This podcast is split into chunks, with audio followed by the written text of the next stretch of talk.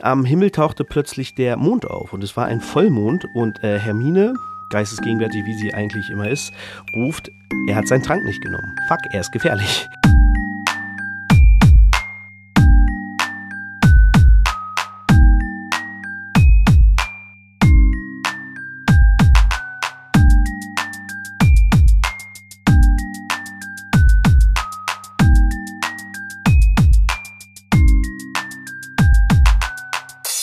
Was geht ab, Leute? Herzlich willkommen zu Potters philosophischem Podcast-Programm. Mein Name ist David, ihr kennt mich als Bangering Dave und das hier ist die 20. Folge der dritten Staffel, also das 20. Kapitel vom dritten Buch von Harry Potter und der Gefangene von Azkaban, Kapitel mit dem Namen Der Kuss des Dementors. Im englischen Original The Dementor's Kiss. Das Kapitel ist wahnsinnig kurz und ihr hört es vielleicht auch an meiner Stimme. Meine Frau meinte heute Morgen zu mir noch, du hörst dich echt scheiße an. Aber hey, Podcaster podcasten auch, wenn die Stimme sich scheiße anhört. Und äh, wie gesagt, es ist ein sehr kurzes Kapitel, weswegen ich das trotzdem machen kann, kurz. Es geht echt acht Seiten. Acht Seiten ist das Kapitel. In der Regel gehen Kapitel, glaube ich, so 20 zwischen 20 und 30 Seiten, würde ich mal behaupten, so im Durchschnitt. Habe es noch nie gezählt, nur hier ist mir aufgefallen, dass es wahnsinnig kurz ist. Deswegen können wir es auch relativ schnell zusammenfassen. Die Gruppe ist auf dem Weg raus aus der heulenden Hütte und ja, Krummbein geht voran mit seinem Flaschenbürstenschwanz. Wir haben ja in der letzten Folge erfahren, dass ein Halbkniesel ist, also eine Halbkatze, Halbkniesel. Kniesel sind ähnliche Katzenwesen, aber magisch, sehr intelligent, sehr loyal, sehr treu, können sehr gute Menschen einschätzen. Voran geht Krummbein, hinterher kommt Lupin, Ron und Pettigrew, also Pettigrew in der Mitte, Lupin und Ron neben ihm, äh, festgekettet. Ich glaube, sie hat sogar geschrieben im Buch, er hat Handschellen heraufbeschworen, also offensichtlich Muggelhandschellen auch in, in der Zauberwelt äh, genutzt. Interessant. Und dahinter ist dann Snape, der ja an so unsichtbaren Fäden senkrecht gehalten wird, also so aufrecht. Weiß nicht, warum sie senkrecht schreibt, waagerecht wäre ja flach. Das kann man ja auf aufrecht schreiben eigentlich. Kann natürlich ein Übersetzungsproblem sein. Und äh, hinter Snape ist äh, Black, der den Zauberstab auf Black hält und ihn so quasi fortführt, vor ihm herführt. Und Dahinter sind Hermine und Harry. Sie gehen durch den Geheimgang und äh, ja, Black wendet sich dann an Harry und sagt, du weißt, was passiert, wenn du ihn jetzt auslieferst. Und dann sagt Harry, ja, ich weiß, die sind dann frei. Und dann sagt Black, ja, aber ich weiß nicht, ob du es weißt, aber ich bin offiziell dein Pate. Also deine Eltern wollten, dass ich dein Vormund werde, wenn ihnen was passiert. Und dann sagt Harry, ja, das weiß ich. Und dann denkt Harry so, Moment mal, was deutet der da an? Will der. Und dann fragt er so, so soll ich zu dir ziehen? Und das ist auch ganz lustig, weil im Deutschen, im Englischen ist es ja immer you. Aber im Deutschen gibt es natürlich die Sie- und Du-Form. Das Gespräch fängt Siezen an und mitten im Gespräch switcht er dann. Äh, genau, sie reden erst darüber, dass er meint so, ja, ich weiß natürlich, wenn du nicht zu mir kommen willst, so, ne, und lieber bei deinen Tanten deinem Onkel wohnen willst. Und er so, warte mal, was, ich kann die Dursleys verlassen? Und dann sagt er auch noch, bei ihnen wohnen. Und dann sagt er so, ja, ne, du, hey, kein Problem, wenn du das nicht möchtest. Und dann sagt er plötzlich, du bist wohl verrückt. Natürlich will ich die Dursleys verlassen und äh, wann kann ich bei dir einziehen? So. Und dann switcht es so zu diesem Du, wo man merkt, okay, jetzt entsteht so eine Vertrautheit von Harry. Dieser Typ will mich von den Dursleys wegholen. Das ist aber jetzt mein bester Freund. Äh, oder mein, mein Vaterersatz, könnte man ja eher sagen. Und dann ist Black so, willst du ernsthaft? Und er so, ja, klar, auf jeden Fall. Und ja, dann stirbt das Gespräch. Sie reden erstmal nicht mehr, weil wahrscheinlich beide so, Harry so, geil, ich kann ausziehen. Und Black denkt sich wahrscheinlich, krass, Harry will bei mir wohnen. Und an der Stelle einfach mal die Frage von mir, wie funktioniert das Patenrecht in England? Ich meine, man kann natürlich auch sagen, ja, also das ist ja nicht das typische britische Patenrecht. Es gibt natürlich noch Unterschiede wegen der Zauberwelt und so. Aber in Deutschland ist ja Patenrecht so, du stehst Pate bei einer Taufe. Ja, dann ist das Kind dein, dein, dein Patenkind so. Heißt eigentlich, deswegen auch im Englischen Godfather, es ist dafür da, dass du deinem Kind ein geistlicher Führer bist, ein, ein geistliches Vorbild ähm, und ihm quasi den, den Weg zu Gott zeigst, so, also im, im ursprünglichen Sinne gedacht. Hat er denn überhaupt automatisch das Recht? Weil in Deutschland wäre es ja nicht so. Wenn ich, also, ne, meine Kinder haben auch Paten und wenn ich jetzt sterbe, ist die Frage, würden die die dann einfach aufnehmen können oder würde man erstmal gucken, wo ist das Kind am besten aufgehoben? Würde man natürlich gucken. Da ist dann die Frage, ne, so, okay, wer kann das Kind am besten aufnehmen, wer kann am besten dafür sorgen? Ne? Also man würde ja gucken, okay, ist es vielleicht bei den Großeltern besser aufgehoben oder bei anderen Personen oder, oder wie ist es so? Ne? Man würde in Deutschland halt gucken, wo ist das Kind am besten, wo ist am besten die, das Kindeswohl gesichert? Man würde jetzt das Kind, man würde ja auch jetzt die nicht trennen. Ne? Also mein Sohn und meine Tochter haben an, unterschiedliche Paten und man würde jetzt nicht sagen, ja, du kommst zu dem Patenonkel und du kommst zu der Patentante oder so. Das, das funktioniert ja nicht. Die würden ja zusammenbleiben, was das ja das Beste für die Kinder wäre, wenn die sich weiter gegenseitig haben. Hier wird es jetzt aber irgendwie mehr oder weniger so dargestellt, und da kommen wir dann am Ende des Buchs auch nochmal zu, dass automatisch heißt, er ist der Pate, also hat er auch ähm, Fürsorgerechte und kann mitreden bei Harrys Leben, darf es einfach aufnehmen. Klar, wenn jetzt sein Name reingewaschen werden würde, wäre das natürlich nochmal was anderes und man könnte nochmal drüber diskutieren. Aber es gibt ja auch einen Grund zum Beispiel, warum als er Hagrid traf, Harry, also Hagrid Harry hat mitnehmen lassen, um zu den Dursleys zu bringen, weil es Dumbledores Wille ist, dass er bei den Dursleys wohnt und eben nicht bei Sirius. Kann natürlich daran liegen, dass er zu dem Zeitpunkt noch denkt oder jetzt auch noch denkt, dass Sirius sie verraten hat. Das ist ja auch so ein Ding, ne? Dumbledore hat ja auch gar nicht gezuckt bei der Stelle, wo er hört, dass er also Hagrid Sirius getroffen hat und er, er, eigentlich Harry mitnehmen wollte, aber äh, ja, Hagrid dann die, quasi ihn hat mitnehmen lassen. So. Anderes Thema, äh, kommen wir aber auch nochmal zu, sicherlich. Aber ich, ich weiß nicht, vielleicht ist es in der Zauberwelt so, dass ein Pate automatisch das Recht hat, in Harrys Leben mitzureden. Und ähm, vielleicht ist es in England auch so nochmal anders, dass Patenschaft halt wirklich etwas bedeutet, wobei man eben sagen muss, Harry ist ja vermutlich das wird es ja in England auch geben, wie in Deutschland auch, bei Harry gemeldet, bei den Dursleys gemeldet, geht jetzt offiziell eben zur Schule in ein Internat. Äh, alle Post geht aber natürlich zu den Dursleys. Die werden ja auch irgendwie was gemacht haben, um ihn zu melden, dass er eben bei ihnen wohnt. Und sonst würde ja Harry, der ging ja auch zur Grundschule. Also die, die, das Land oder die Stadt weiß ja, dass Harry dort wohnt. Das ist ja, der ist ja kein unbekannter Mitbewohner, der da irgendwie äh, an der Steuer vorbeigeführt wird und weißt du, also an, am Start vorbei. Das ist ja alles äh, nicht so ganz, ganz eindeutig, was da abgeht. Und dass jetzt einfach jemand kommt und sagt, hey, ich bin dein Pate, du kannst jetzt bei mir wohnen, halte ich für, für äh, rechtlich problematisch. Aber wenn da jemand was weiß, ob es da äh, ein Zauberparagraph gibt vom Zauberministerium, wie das geregelt ist, oder auch in britischem Recht anders ist als in Deutschland, dass es eben nicht nur so eine ja, du bist Pate bei der Taufe und äh, ab äh, nach der Konfirmation zum Beispiel ist man ja von dieser Patenschaft entbunden. Das wird ja auch in der Konfirmation gesagt, da erinnere ich mich noch dran, dass die gesagt haben, eure Paten sind jetzt, da ihr konfirmiert seid, von dieser Patenschaft entbunden. Und man ist dann quasi im, im kirchlichen Recht oder kirchlichen Gedanke ist man eben aus vollwertiger Christ und vollwertiges Mitglied. Ob das jetzt, wie gesagt, in England anders ist, wäre interessant zu wissen. Ich habe da jetzt nichts im Internet gefunden, wie das geregelt ist genau und vielleicht ist es in der Zauberwelt auch einfach anders. Aber das ist ein Thema, das beschäftigt mich schon ein bisschen, wie, wie rechtlich gesichert das überhaupt ist, dass Sirius sagt, ja klar, kannst du bei mir wohnen dann. Also, wenn mein Name wiederhergestellt ist in der Zauberwelt, dann kannst du einfach zu mir ziehen. Dann verschwindest du einfach bei den Dursleys. muss ich auch sagen muss, ist ja sowieso irgendwie ein bisschen schwierig, was mit Zauberkindern ist und dass da irgendwie nie der Staat sagt, so Moment mal, wo ist eigentlich ihr Kind? Ja, das ist auf der Schule. Ja, welche Schule? Ähm, Zauberministerium, wir bräuchten hier mal, äh, vergiss mal nicht, genau, die vergiss mal nicht, brauchen wir hier einmal, kommt mal vorbei. Egal, zurück zum Thema. Ja, sie kommen raus aus der äh, Heulen, äh, aus der Heulenhütte, aus dem Geheimgang bei der peitschenden Weide. Krummbein springt raus, drückt den Knoten und die können alle hinterher. Äh, anders als im Film gehen sie noch ein Stück weiter. Also im Film fängt ja dann bei der peitschenden Weide quasi die nächste Sequenz an. Aber im Buch gehen sie noch ein Stück weiter von der Weide weg und gehen so Richtung Schloss und plötzlich äh, bleibt Lupin stehen. Denn am Himmel tauchte plötzlich der Mond auf und es war ein Vollmond und äh, Hermine, geistesgegenwärtig wie sie eigentlich immer ist, ruft, er hat seinen Trank nicht genommen. Fuck, er ist gefährlich.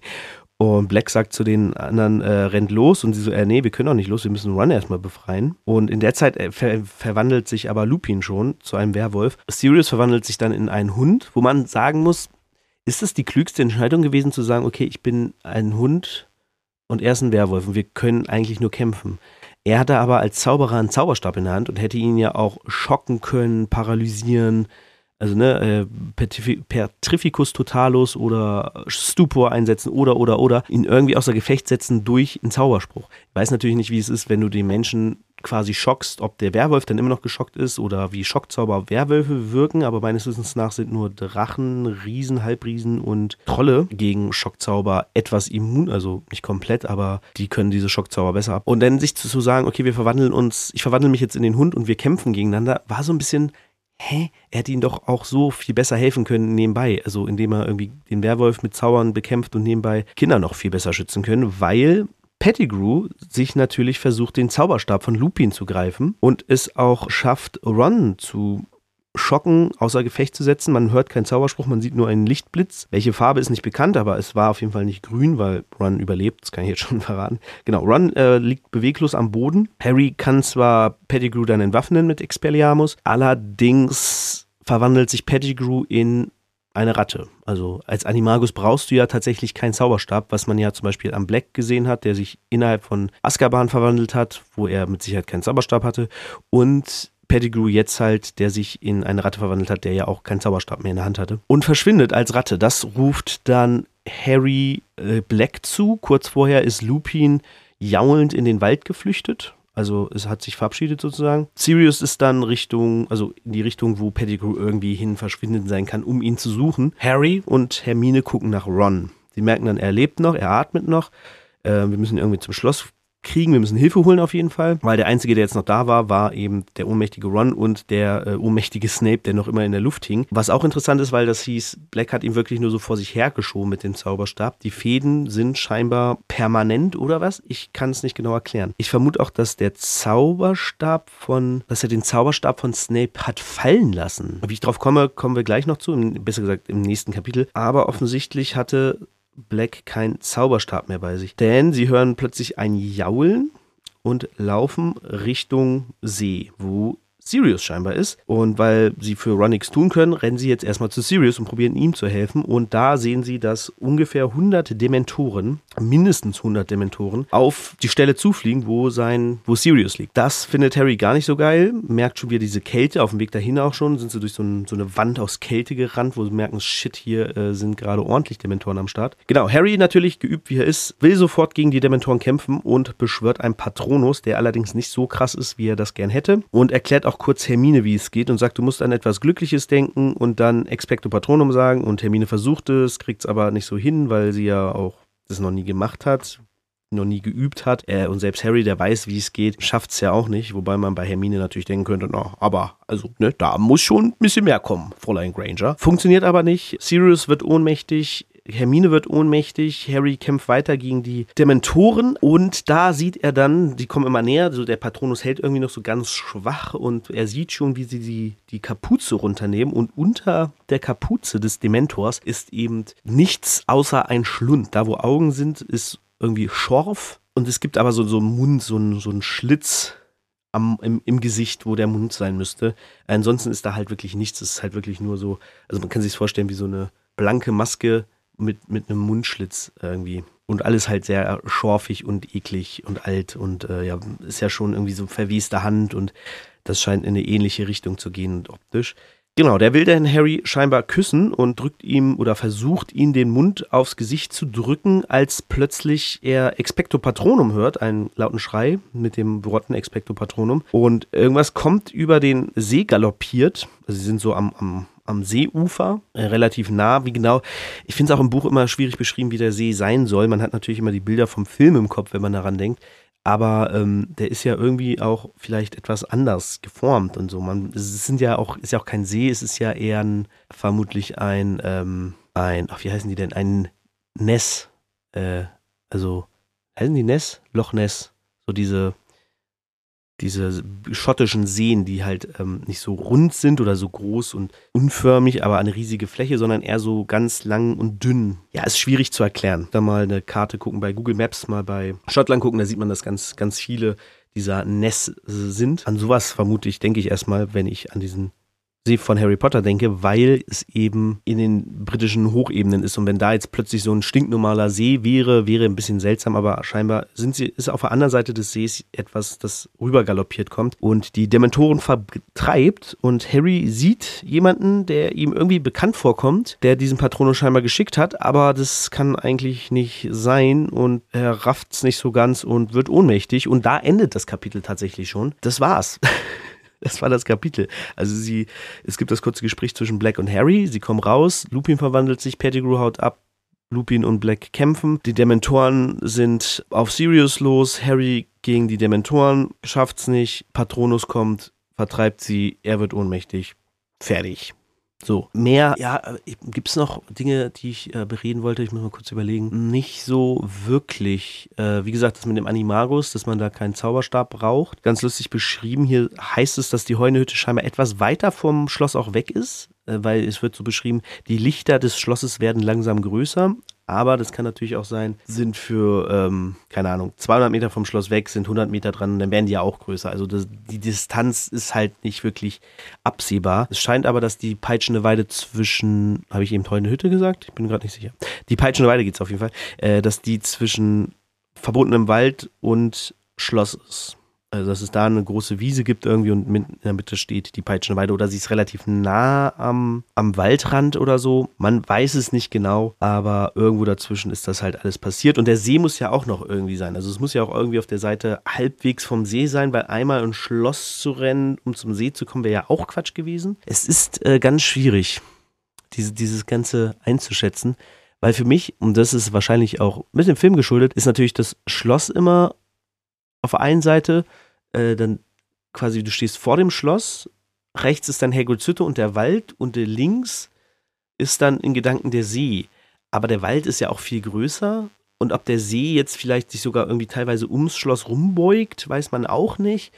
Äh, es, ist, es ist nicht ganz, ich finde es nicht so ganz eindeutig vorstellbar durch die Bücher. Es gibt ja auch diese eine Skizze, die hat ähm, Cold Mirror in ihrem Podcast mal gezeigt und auch besprochen, dass es halt wirklich so ein runder See ist und die reiten von Hogsmeade einmal drumherum. Für mich war in Gedanken aber immer, sie reiten am See entlang oder es gibt da irgendwie so eine Einbuchtung und da reisen sie rum und die Schüler fahren drüber. Es ist, also es gibt ja auch diese Überfahrt für die Erstklässler, wo dann auch irgendwie sie über den See, fahren sie über den See oder fahren sie am See entlang oder gibt es da eine Biegung drinne, wo sie dran quasi eine Abkürzung nehmen, um das Schloss dann zu sehen und so. Es ist alles, äh, ja, leider nicht ganz so deutlich. Ich hätte mir gewünscht, dass ähnlich wie, wie Tolkien oder so, dass sie gesagt hätte, okay, ich mache jetzt meine richtige Skizze, wie das überhaupt aussieht. Also zumindest habe ich noch keine gesehen. Ich kenne, wie gesagt, nur die eine, über die Cold Mirror gesprochen hat, die aber nicht von, von J.K. Rowling selbst ist. Aber ich glaube, sie hat gesagt, es kommt relativ nah dran. Aber wie, ich, die finde ich auch nicht so passend, weil es eben in den Highlands von Schottland ist. Und da gibt es eben nicht diese, viele von diesen typischen runden Seen. Und man muss ja auch sagen, da leben, leben Riesenkraken drin.